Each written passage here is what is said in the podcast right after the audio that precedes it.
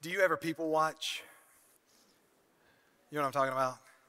Showed up at your campus today, you've seen somebody, maybe they sat near you before, you're like, I don't know they drive that kind of car. You know, you're like, really like, man, I, I hope I get that car one day. And you might have even thought that about me sometime. You see me walk in, you're like, man, he looks healthy, or you saw uh, Heather and I come in if you come to the 4:30 service, and you're like, "Oh, they look happy, man. What would they know about being lonely?" Or maybe you see me drive my car and it runs, and you're like, "Man, he's got a car that works. He has a job. He has all these things." And what if I shared with you some things that you may not know about me? Are you guys good with that this weekend?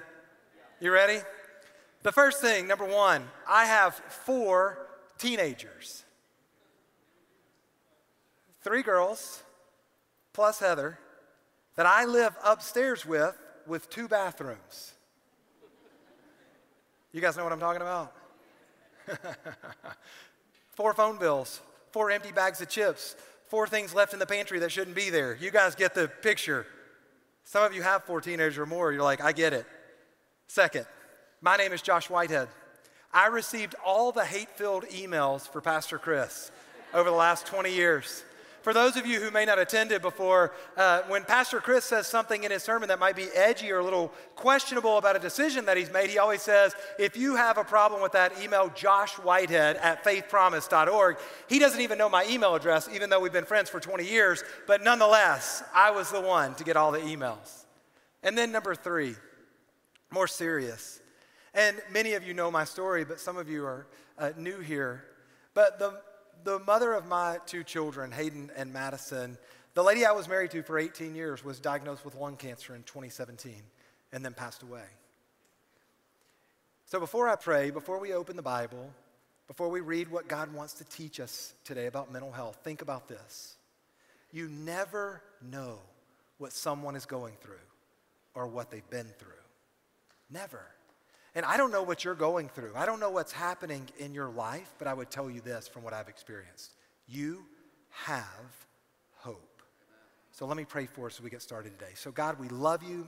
We are grateful uh, that we have a God who loves us. And for those who don't even know if that's true today, I pray, Holy Spirit, would you reveal yourself?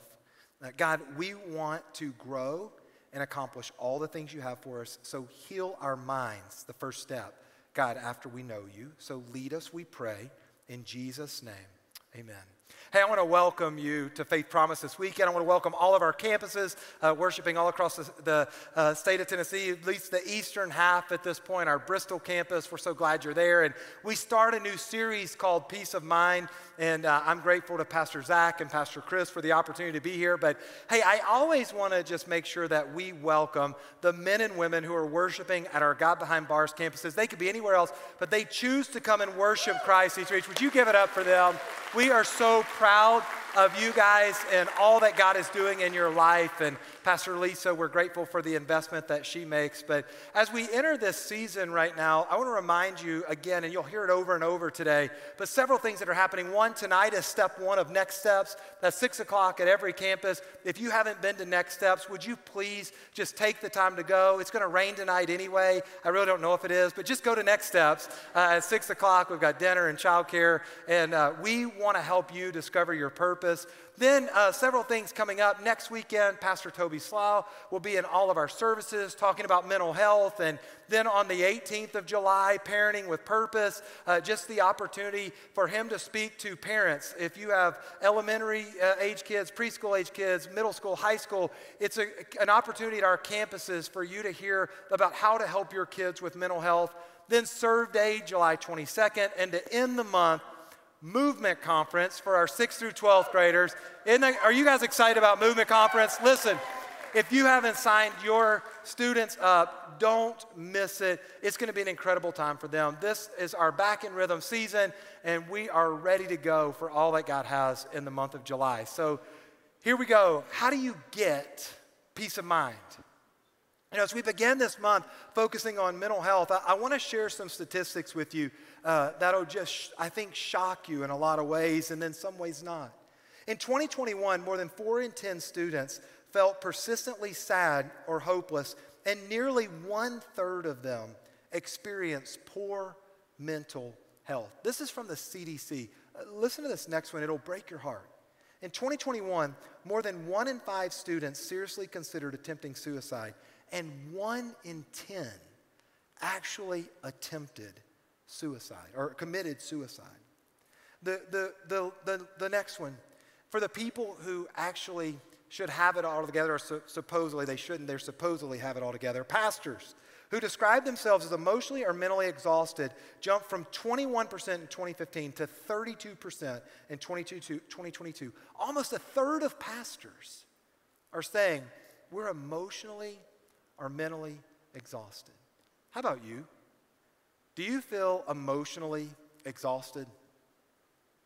2020 did something to us, and for all of us, honestly, we, we seem to have been connected to some things in our life. We, we were chained to them, and we don't seem to be able to get a, away from them, right? The things, things cost more.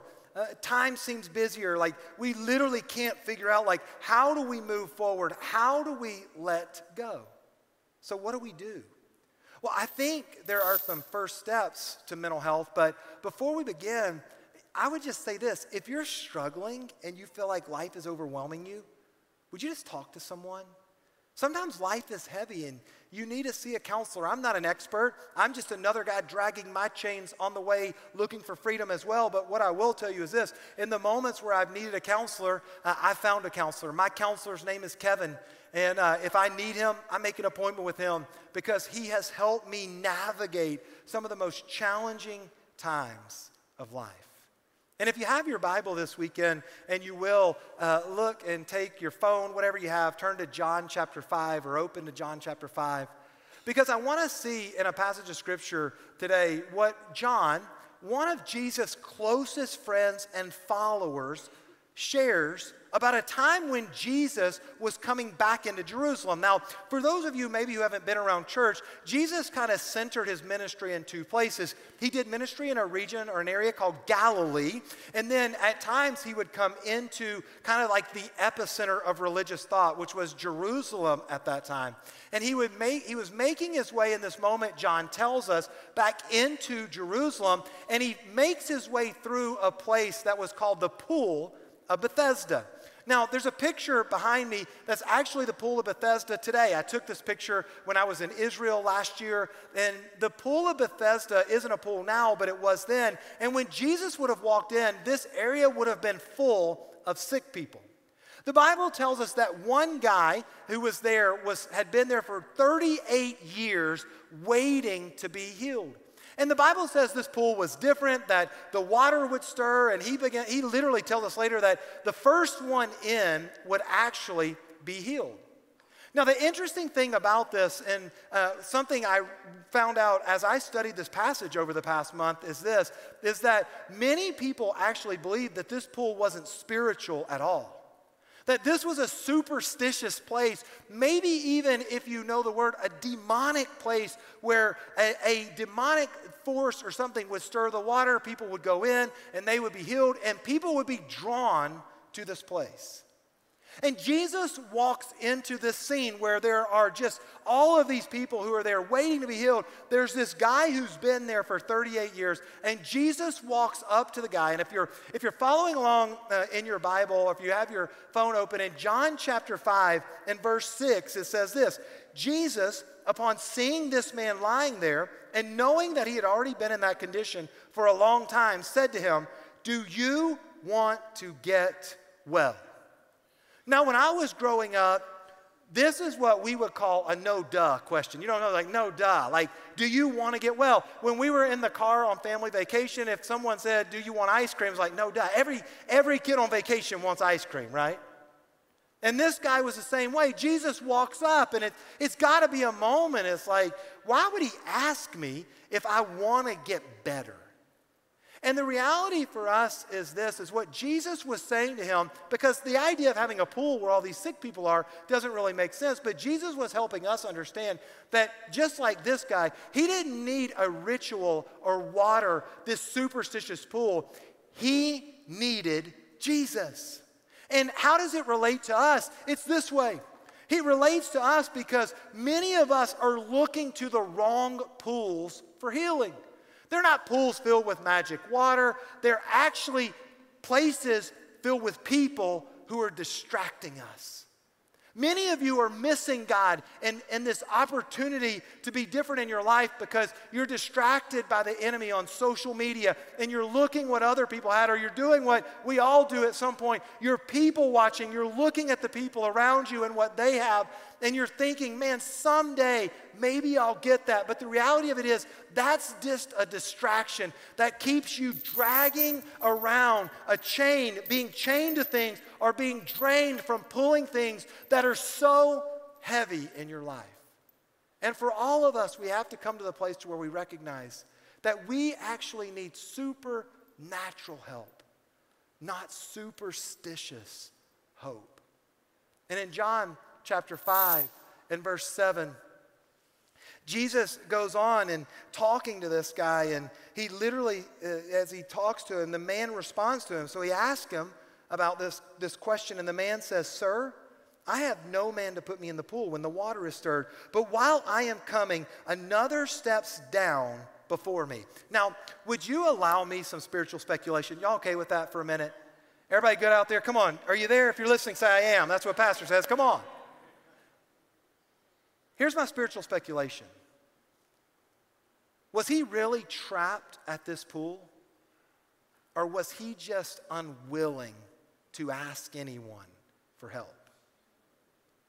You see, in my life, honestly, the distance between help where I need it is normally my willingness to go and ask someone for help. Had this man asked for help? In 38 years at the same pool, he had never met someone who would help him. Or here's my question for you Was he ashamed to ask for help? Did he do what most of us have done? He had been sitting there for 38 years, believing that no one wanted to help. He began to feel completely isolated, completely hopeless, and he decided that that was what his life was destined to be about. That he was destined to live by a pool and never get the help that he needed in his life. Now, you may think, Josh, hang on. Are you telling me that hope and a willingness to ask for help will really bring healing? And I would say, I don't know if it'll bring full healing, but I think those are first steps for all of us to get the help we need. And even in our church, we offer counseling. Dr. Ann, uh, who counsels people who attend Faith Promise, and she helps so many people. But the reality of it is, most of us are not getting the help that we need because we're unwilling to reach out to someone who can provide that help. A few weeks ago, I was in a meeting and my phone rang, and uh, what I consider to be our fourth child, although he has an incredible mom and, and family, uh, Cedric, uh, he actually had called. And so when I called him back, when he picked up the phone, he said, Josh, I'm depressed. What do you say when someone says, I'm depressed? I, honestly, I, I didn't know what really to say, and I began to ask him, Why are you depressed? And he said, Hey, we just passed Father's Day and I'm past that. But then July is coming, and I'm sandwiched in between a celebration for dads and the month that my dad died tragically and suddenly, and I am depressed. He's here today, and I wasn't even going to share his name. And yesterday we were talking, and he texted me later, and he's like, Hey, I think you should. He said, I've been hiding behind anxiety and depression for way too long. Some of you are in the same place. But yesterday he said something to me. It wasn't even in my notes. And I'm like, I have to say this. He said, Josh, I've trained myself to be able to lift 300 pounds of weight, but so many days I can't even lift my 185 pound body out of bed. Have you been there? Right in this place where you're chained up, like you're, you're bound up and you're, you're dragging these things along, but you just don't know what to do. You don't know how to, to get away from it. Well, I think there's three, maybe things that we can start with this weekend that would help us as we're on this journey to discover mental health. And so, if you're taking notes, maybe this will help you today. But the first thing I want you to do is that I want you to determine what your thought is chained to. Something that happened in the past or maybe even anxiety about the future, something that's happening in the present, there is something that whatever you're experiencing is chained to. It's the origin of it. It might be anxiety, it might be insecurity. Something has you chained up. And the Apostle Paul, who is just wrote literally uh, almost half of the New Testament, at least a third, uh, he writes in the book of Second Corinthians this passage, and Paul is writing to a group of people who literally they're false teachers teaching wrong things. And then there's all these people who say they're Christians, like many, like you, like me, all of us, but then they're not really fully living out, out their faith in Christ. And it's destroying the church.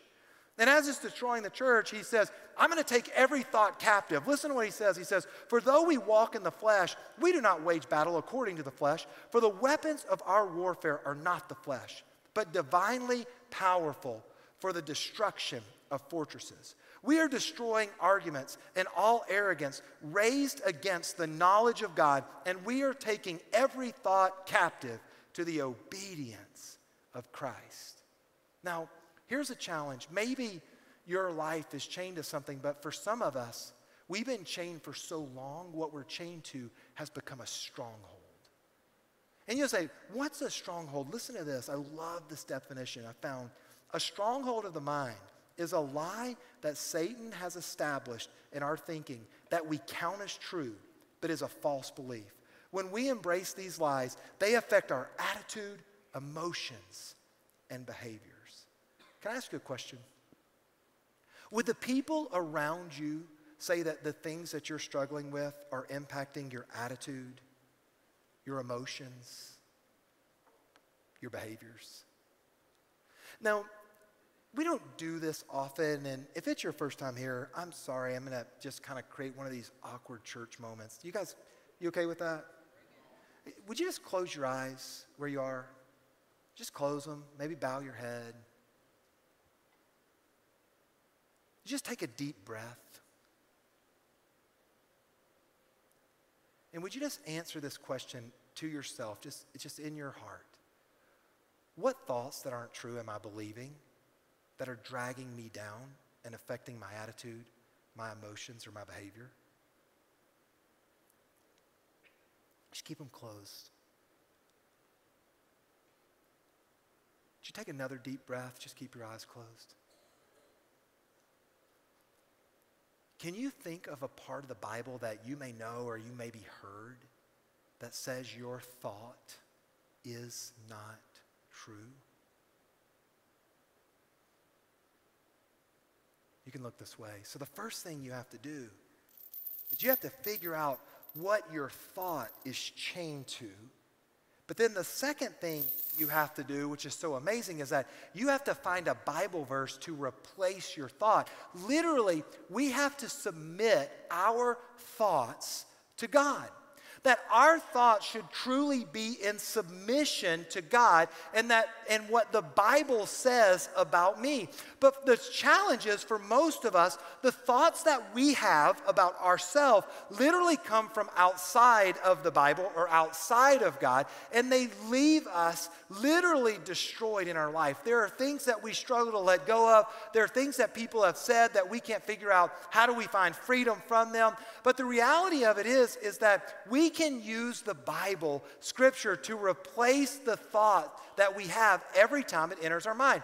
And you may say, I didn't know a verse for mine, and that's okay. On the screen behind me, we're just going to show just some different ways. This is what I did. I was like, How do you overcome insecurity? What verses talk about insecurity? And, and, and Google gave me uh, verses. Or I went to a website that I would just recommend for you. It's called gotquestions.org, or you can download the app. And honestly, it would, I would do that. And you can go in and you can say, How do I overcome insecurity? And the article isn't going to just magically help you overcome insecurity, but it'll give you the verses that you need to replace the thoughts that you're having when you're insecure or when you feel anxiety. It'll give you those thoughts that you can replace, those verses that you can replace your thoughts with.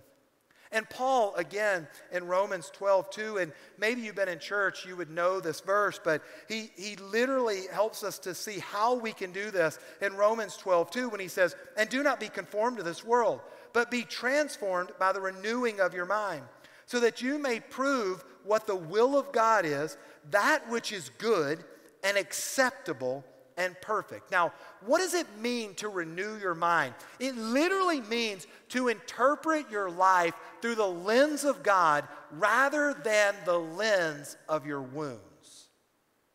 It means to interpret your life through the lens of God's word, not the lens of your wounds. Now, I had an incredible experience this year. I turned 48 in January, and recently I was reading my Bible in the bedroom and had it opened on the floor. And if you had been watching, you would think I was super spiritual. I was getting close. I was looking at the word. My face looked really squinty. And my wife walks over and hands me a pair of reading glasses and says, Hey, it looks like you're having trouble seeing the Bible. Put these on. I'm sitting there with a pair of women's reading glasses on, and when I put them on, the whole world, it just goes, you know that, like the angels were, like everything brightened, and I could see the Bible. I'm like, I need some of these, right? I needed a new lens. And the way that we get a new lens is by aligning our mind with God's truth, with the Bible. And if we don't do this, we are destined to live a life filled with defeat, and struggle and confusion.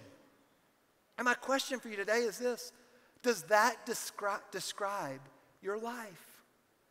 And you know what? If it doesn't describe your life to you, why don't you ask other people, Does that describe my life? And then we don't talk about what we can do to truly make a difference because the one I'm fixing to share with you, some people are like, well, that's just self help, or that's just. And, and listen to this this is an incredible thought. When you intentionally change the way you think to align with God's word, it literally creates new connections or pathways in your brain that make the renewal process easier over time. Now, listen to this. God, we believe, created us, you and me, right? He created us. He created our brain, and He literally created our brain that even though our brain thinks it's connected or chained to something, we have the ability through Him to tell our mind, you are not connected to that. And when we replace the thoughts we're having with the Word of God, then literally the chains fall off and we have the chance to see life in a different way. Now, listen. Your thoughts have power. And some of you are wrestling right now. You're like, I don't know if that's true. Listen to me. The wisest man who ever lived in the Bible and forever is, is Solomon. That's what scripture tells us. And in Proverbs 23, verse 7, he says, For as he thinks within himself, so he is. Literally, that your thoughts create the boundary of your life. That whatever you're thinking, wherever you're limited in your thought, it is keeping you from accomplishing everything that God has for you. You got to figure out where these thoughts have come from. And then you've got to get a new lens. You've got to see your life through the Word of God and what God says about you. But the last thing that I want you to see is this you have to submit your thought to the Holy Spirit. Paul, again, in that passage in 2 Corinthians 10:4, you may have missed it, but he said, The weapons of our warfare are not of the flesh, but have divine power. Now remember, the battle that you're facing isn't in the flesh. Our enemy, Satan, is working to trip us up and keep us chained to our past. He's keeping us, right? He's, he's telling you, you're doomed to drag around all the unhealthy and unhelpful thoughts that this world has placed into your life, you are doomed to carry these things forever. But Paul says this no, you're not. He says, You have divine power. Literally, the word means you have God power. And your God power is the Holy Spirit. And God knew right where we would be. God knew that we needed someone to help us. And so God gave the Holy Spirit to us to help us. Listen, you, you think, well, the Holy Spirit, that's kind of scary. No. Actually, the Bible gives us what the Holy Spirit, the word means. The Greek word is paraclete, and it's been translated. Listen to these amazing ways. The word means counselor, advocate, comforter, intercessor, strengthener, or stand That's your Holy Spirit. You're not on your own. God didn't mean for you to live life alone. God didn't mean for you to do it by yourself. Not only did God not know that where you were, He knew where you were, but God gave you someone to walk with you, the Holy Spirit of God. And, in, and listen to this. I love this verse in, in Romans chapter 8, verses 26. You've probably heard it if you've been in church. Now, in the same way, the Spirit also helps our weakness, for we do not know what to pray. But the Spirit Himself intercedes for us with groanings too deep for words. And He who searches the hearts knows what the mind of the Spirit is because He intercedes for the saints according to the will of God. God gave you the Holy Spirit to help you, to walk with you, so that you wouldn't live your entire life chained to the things that have happened to you or the words that people have said to you or the lies that you believed about yourself. But God gave you something else. He gave you this O T H E R S, others. God actually gave us other people that we could talk to who could help us. And that guy lived there 38 years, and he never had someone else who could help him.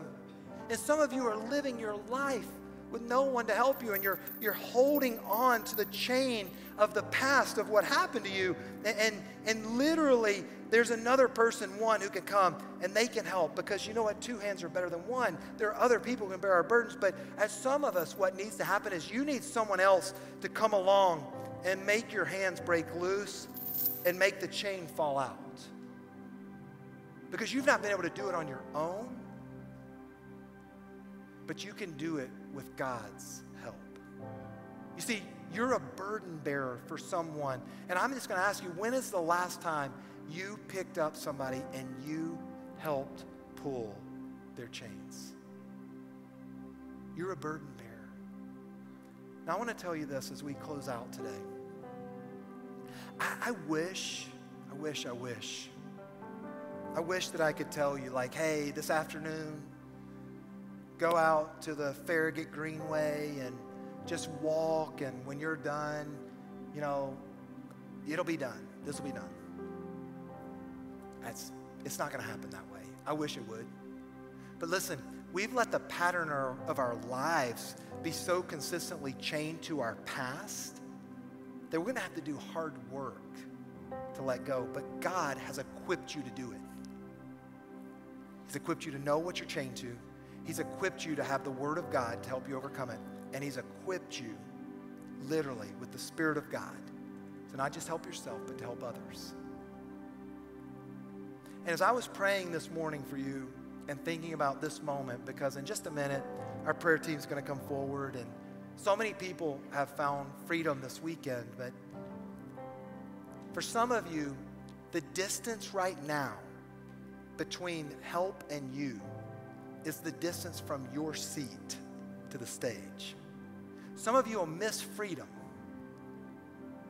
from where you're sitting to the stage. And listen, you don't have to walk up to someone and just say, like, you know, this is my life story, here's what I'm changing. Like, you don't have to do that. I understand. Some people are really private. You don't have to do that. You just walk up and say, hey, I realize I'm chained to some things in my past and I want freedom. Will you pray for me? And that person's going to pray for you. And they're going to pray life and the word of God over you. And they are going to literally ask God to break every chain. And they're going to be a burden bearer for you.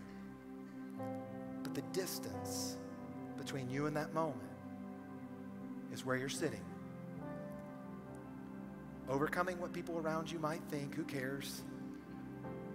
Maybe they don't need freedom. If I need freedom, I'm going for help.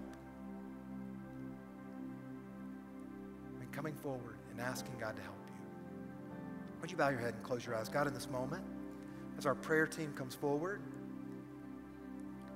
at all of our campuses, Spirit of God, would you flood the room? God, we're all carrying baggage, we're carrying chains. And the Word of God can silence the sound of those chains, but God, we have for too long gotten used to it the feeling of dragging things behind us. And God, today we're just going to say, enough is enough. We're not going to live that way anymore. And so, Father, I pray right now that across our campuses, when we're finished, God, when we say amen, that people will make their way. They'll let go of their past. They'll get a new lens. Submit their thoughts to your spirit that they can see a work done that they never believed could happen. This is your will for our life, and we love you. In Jesus' name we pray.